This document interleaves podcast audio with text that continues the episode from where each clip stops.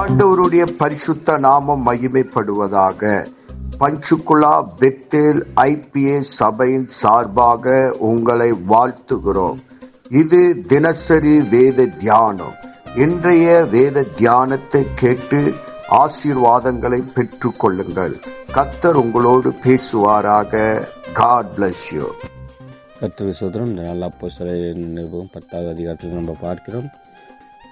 ஒன்றாவது வருஷம் பார்க்கிறோம். கொர்னலியா என்னும் பேர் கொண்ட ஒரு மனுஷன் செச்சரிய பட்டணத்தில் இருந்தான். அவன் தேவ பக்தியுள்ளவனும் தன் வீட்டாரோடும் தேவனுக்கு பயந்தவனுமாய் இருந்து ஜனங்களுக்கு மிகுந்த தர்மங்களை செய்து அப்பொழுது தேவனை நோக்கி ஜெபம் பண்ணி கொண்டிருந்தான் அப்போ வந்து கொர்னலியா என்ன ஒரு மனுஷன் தேவ பக்தியிலும் உண்மையிலும் தர்மங்களும் செய்து கொண்டு வந்தான். அப்போ வீட்டார் அனைவரும் ஜெபிக்கணும்.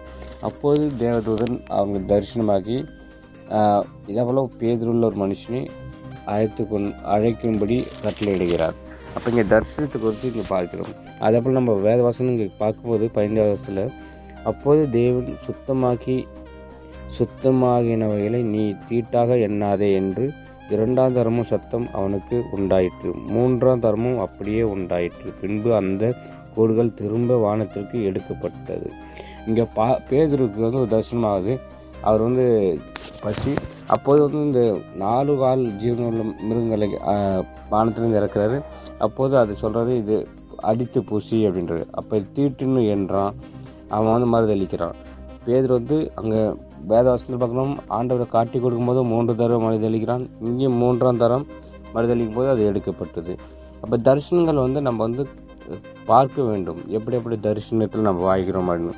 அதுதான் வேதம் சொல்கிறது பதினாறு வசனம் அதற்கு பேதரு அப்படி அல்ல ஆண்டவரே தீட்டும் அசுத்தமாக இருக்கிற யாதொன்றையும் நான் ஒரு காலமும் புசிக்குவதில்லை என்றான்.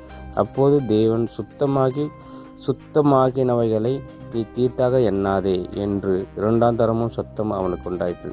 அப்போது ரெண்டாம் தரமும் சொல்கிறது தீட்டுன்னு எண்ணாதே சுத்தம் தான் அப்படின்னு சொல்லி ஆண்டவர் சொல்கிறார் அப்பயும் அவன் ம மறுதளிக்கிறான் மூன்றாம் தரம் அதை எடுத்து கொள்ளப்படுகிறது.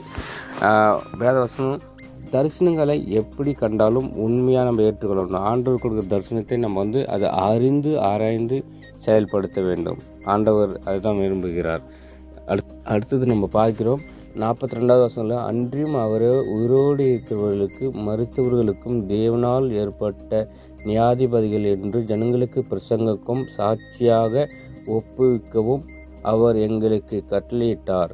அவரை விசுவாசிக்கிறவன் எவனோ அவன் அவர்களுடைய நாமத்தை பாவ மன்னி பெறு பெறுவதற்கு தீர்க்க தரிசனங்களாகவும் அவரை குறித்தே சாட்சி கொடுக்கிறான் என்றார். இங்கே பார்க்குறோம் பேதர் வந்து பிரசங்கம் பண்ணுறாரு அநே அநேகர் வந்து அதை கேட்குறாங்க இங்கே பார்க்குறோம் நாற்பத்தாறாவது வசனம்.